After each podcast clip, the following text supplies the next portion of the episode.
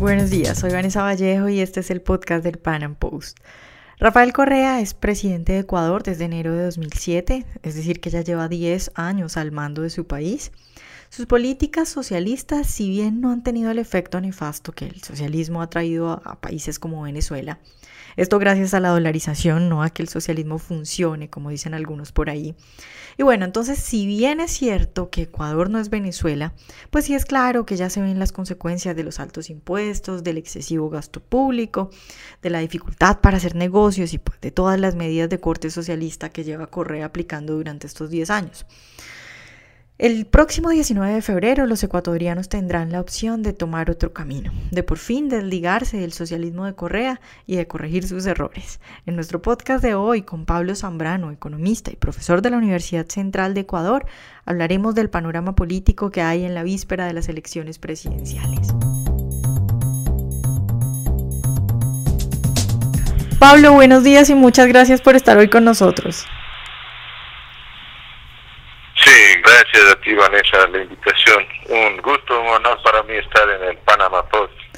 Bueno, Pablo, eh, la idea es hablar un poco de las elecciones que están a punto de realizarse y, en general pues del panorama político en Ecuador. El próximo 19 de febrero tu país elegirá a un nuevo presidente y bueno, hasta ahora el candidato más fuerte es Lenín Moreno, eh, el candidato de Correa, quien incluso fue su vicepresidente entre el 2007 y el 2013. ¿Qué opinión tienes tú de Moreno? ¿Qué tan peligroso puede ser este señor? Sí, tanto Correa como Moreno son parte de un proyecto socialista que inició en el foro de Sao Paulo eh, con Lula y toda la gente que ya sabemos que después se vio involucrada en temas de corrupción. Desde, ese punto de vista, eh, ideológicamente yo no lo considero viable para que sea presidente nuevamente de la, de la nación. Ya tenemos 10 años de este modelo socialista, porque hay que decirlo claramente, es un modelo socialista eh, concentrado de poder, un modelo que en un inicio mostró ciertas bondades, pero yo diría que más que bondades fue motivado por el tema de la dolarización de la economía ecuatoriana, que es la que ha permitido sostener el crecimiento. y hemos crecido desde la dolarización hasta acá en un promedio del 3,5%. Eh, y realmente no se ve una mejora respecto al gobierno que estuvo antes a, Correa, sino que en realidad han tenido un aparato propagandístico bastante grande y por eso es que se lo ve como que hubiera hecho demasiadas obras, como por ejemplo las carreteras, ha sido el, emblema del, gobierno. Y, y más ha sido en base a endeudamiento un endeudamiento agresivo que ya llega a niveles de 45% del Producto Interno Bruto, cuando anteriormente este porcentaje estaba en el 20% del PIB. Entonces, definitivamente eh, se ha conseguido hacer algunas obras, pero ha sido endeudándose y evidentemente eso eh, conspira contra los ideales liberales que al menos gente habla tiene. Claro, Pablo, eh, tengo acá una encuesta en la que aparece Lenin con 26.4% de intención de voto, le sigue Guillermo Lazo con 15.5%. ¿Cuál es tu opinión acerca del candidato de Creo? Ah, sí, eh, es la alternativa, creo yo, para poder salir de, este modelo correísta y socialista. Eh, lo considero un buen político, un empresario exitoso aquí en el Ecuador. Y ojalá ojalá no nos llevemos una decepción como como creo que se la han llevado los los amigos en Argentina con Mauricio Macri que lamentablemente representa un capitalismo mercantilista diría yo. Eh, esperemos que, que Lazo eh, a quien lo estamos apoyando desde el movimiento libertario acá en el Ecuador eh, se deje asesorar no y realmente tengamos un gobierno que tenga medidas liberales que evidentemente traten de que el Estado pierda el protagonismo y que sea el ser humano realmente o la persona, el individuo en libertad de acción quien desarrolle el país. Creo que debemos aprovechar esa estabilidad económica, esa estabilización automática que nos dio la dolarización desde el año 2000 y como te decía, desde ahí tenemos crecimiento económico. Es falso eso que trata de posicionar Correa de que gracias a él tenemos una serie de obras. O sea, eh, si nos fijamos, como te decía anteriormente a Correa, eh, el gobierno que estuvo ahí, que fue el de, el de Lucio Gutiérrez y anterior el de Gustavo Novoa, eh, tuvimos un, un, crecimiento incluso mayor, un crecimiento económico del 5% hubo ahí, frente al 4.5 o algo por el estilo que ha habido en la época de Correa. Entonces, definitivamente esperamos que Guillermo Lazo sea una buena alternativa. Aparte de él, hay otros dos candidatos que son Cintia Viteri y Paco Moncayo. Paco Moncayo es más eh, de una línea socialdemócrata bastante pronunciada. Entonces, desde esa óptica, en mi caso personal, yo jamás lo apoyaría. Eh, en el caso de Cintia Viteri, me parece que ella en el debate se mostró muy agresiva con Guillermo Lazo y creo que perdió puntos ahí ante ante una gran cantidad de electores, ¿no? especialmente eh, que somos libertarios o liberales. Y creo que eh, no tiene mucha aceptación, y tal vez porque todavía somos un país eh, que no está acostumbrado a que la mujer tome tome el mando, puede ser ese el motivo, aunque ella tiene un excelente candidato a vicepresidente como Mauricio Pozo, que es un economista de, de primer nivel, lo considero, eh, y creo que esas son las alternativas, tanto Lazo como Quintero yo creo que son opciones para desmontar este aparataje socialista que se ha creado en el país y del que esperamos salir. Esperamos salir el 19 de febrero. Claro, Pablo, ¿cuáles crees tú que son los puntos fundamentales que debe tener en cuenta el nuevo presidente de Ecuador? Es decir, ¿cuáles son los temas básicos eh, y más urgentes en los cuales debería trabajar el próximo presidente? Sí, y los temas básicos son eh, desmontar, por ejemplo, este inmenso gasto público que se ha creado. Antes del gobierno de Correa teníamos el, el tamaño del gasto público frente al PIB, llegaba al 25% de gasto frente al PIB. Hoy estamos ya en el 40% de gasto frente al PIB y eh, ese modelo realmente de demasiado gasto es el que nos tiene metidos ahorita mismo, no en una crisis económica, ni mucho menos gracias al dólar, eh, creo que lo hemos podido sortear, pero al menos sí estamos atravesando una recesión, una desaceleración económica. Y, y claro, el gobierno culpa precisamente algo que debería agradecer, que es el dólar. Él bien dice que es porque se ha apreciado el dólar que tenemos problemas. Y creo que eso es lo primero disminuir ese enorme aparato burocrático para que tengan una idea las personas que me escuchan y que son del exterior.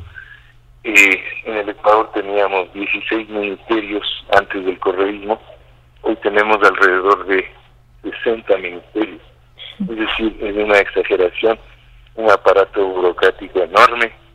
Y encima de eso, eh, se está construyendo aquí mismo en Quito una, una serie de oficinas para la burocracia valoradas en 300 millones de dólares, o sea, con todas las necesidades que tiene el país, preocupado de, que el, burócrata se sienta muy bien, mientras la ciudadanía tiene que eh, enfrentar una serie de, problemas y vicisitudes.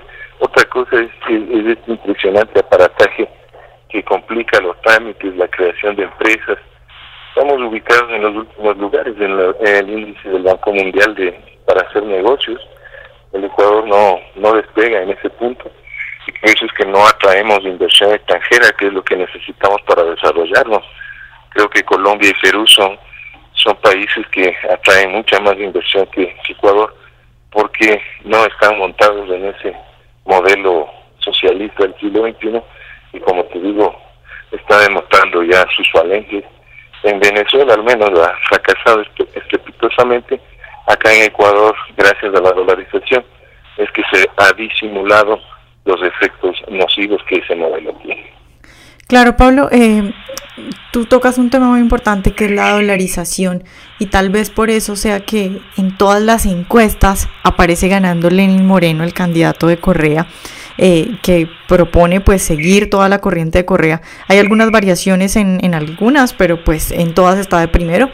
¿Tú crees que los ecuatorianos piden más Rafael Correa? Porque de alguna manera eso se podría interpretar como que están contentos con los resultados de Correa. Eh, ¿Tú crees que la gente de pronto no se ha dado cuenta el peligro que tienen estas políticas de corte socialista de Correa y que no se ha dado cuenta que lo que mantiene al país es la dolarización, como tú bien lo decías? Eh, sí, o sea, pero vamos a hacer una pequeña aclaración. En la primera vuelta, evidentemente hay un inconveniente que es el hecho de que no se hayan unido las principales fuerzas políticas, como te decía, Cintia Viteri y Guillermo Lazo, habría sido lo ideal que vayan en una papeleta juntos a enfrentar al correísmo. Lamentablemente no fue posible y lo que sí, hay un voto duro de Correa que siempre se ha situado en el 30%, que es precisamente lo que tiene Moreno. Es decir, ese voto duro del correísmo está con Moreno.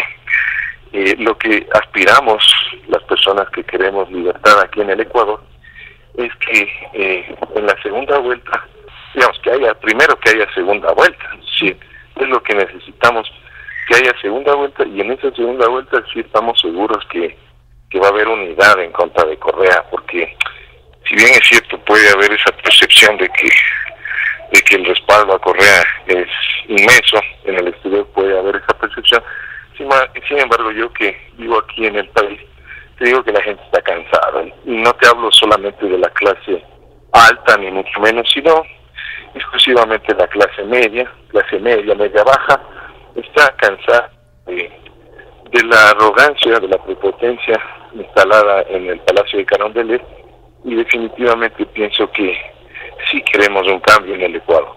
Pero como te digo, eso va a depender eh, hay, hay acusaciones incluso de que podría haber fraude electoral, eh, porque, por ejemplo, hay una inconsistencia en, el padrón electoral, ¿no? Se habla de que había alrededor de unos dos millones de, de personas adicionales, dos millones de personas adicionales en el, en el padrón y que estas personas son fallecidas. Entonces, sea, hay todo ese tipo de irregularidades que podrían inclinar la balanza a favor de, Moreno, pero esperemos que, que no, que, haya transparencia. Mira, en el año 2014 ganó la alcaldía de Quito Mauricio Rodas contra todo pronóstico, porque el, favorito era Augusto Barrera. Y precisamente la gente, como un rechazo a Correa, votó por Mauricio Rodas. En el 2014, estoy hablando dos años, dos años atrás, que era eh, más o menos por, por estas... Ah, no, tres años sería ya, estamos febrero de 2017. Hace tres años exactamente la gente rechazó a Correa en las urnas a través de su candidato, eh, este candidato eh, Augusto Barrera, que fue el alcalde que iba a reelegirse. Entonces yo te diría en conclusión que no, no es que la gente está apoyando a Rafael Correa, sino que eh, esta esta falta de unidad de la oposición es la que hace que todavía Moreno lidere, porque es Correa versus la oposición prácticamente lo que vemos. Y si solo tiene el 30%, entonces hay un 70% que está en contra, prácticamente esa es la, la lectura que yo le daría. Pero, como te digo, podríamos ser víctimas de fraude electoral o alguna situación. Yo sí alertaría a la comunidad internacional para que vigilen el proceso porque definitivamente eh, se debe respetar la voluntad popular y aquí en el Ecuador al menos la gente eh, no no desea seguir ya con este sistema más que la gente no se da mucha cuenta como como quien te habla sobre el tema del liberalismo socialismo pero la gente sí se da cuenta que hay un afán concentrador de poder de parte de la autoridad. En este caso se han concentrado muchos poderes eh, se han apropiado de las instituciones, se han apropiado de la justicia, se han apropiado del tribunal electoral, o sea, sí hay, sí hay esos problemas, pero no es tan, no es tan pronunciado como en el caso venezolano. De alguna manera aquí todavía hay cierta, ciertos niveles todavía de democracia, ciertos niveles, pero lamentablemente ese proyecto socialista, o como bien lo dijo Ludwig Mises, todo socialista y un dictador Claro, bueno Pablo, muchas gracias por estar hoy con nosotros y bueno, ojalá te podamos tener más adelante hablando sobre este tema y otros más. Sí, claro, te agradezco Vanessa, un gusto enorme y un saludo a toda la audiencia. Muy amable, gracias. Espero que hayan disfrutado nuestra entrevista de hoy. Recuerden seguirnos en nuestro canal de YouTube y nos vemos en una próxima emisión.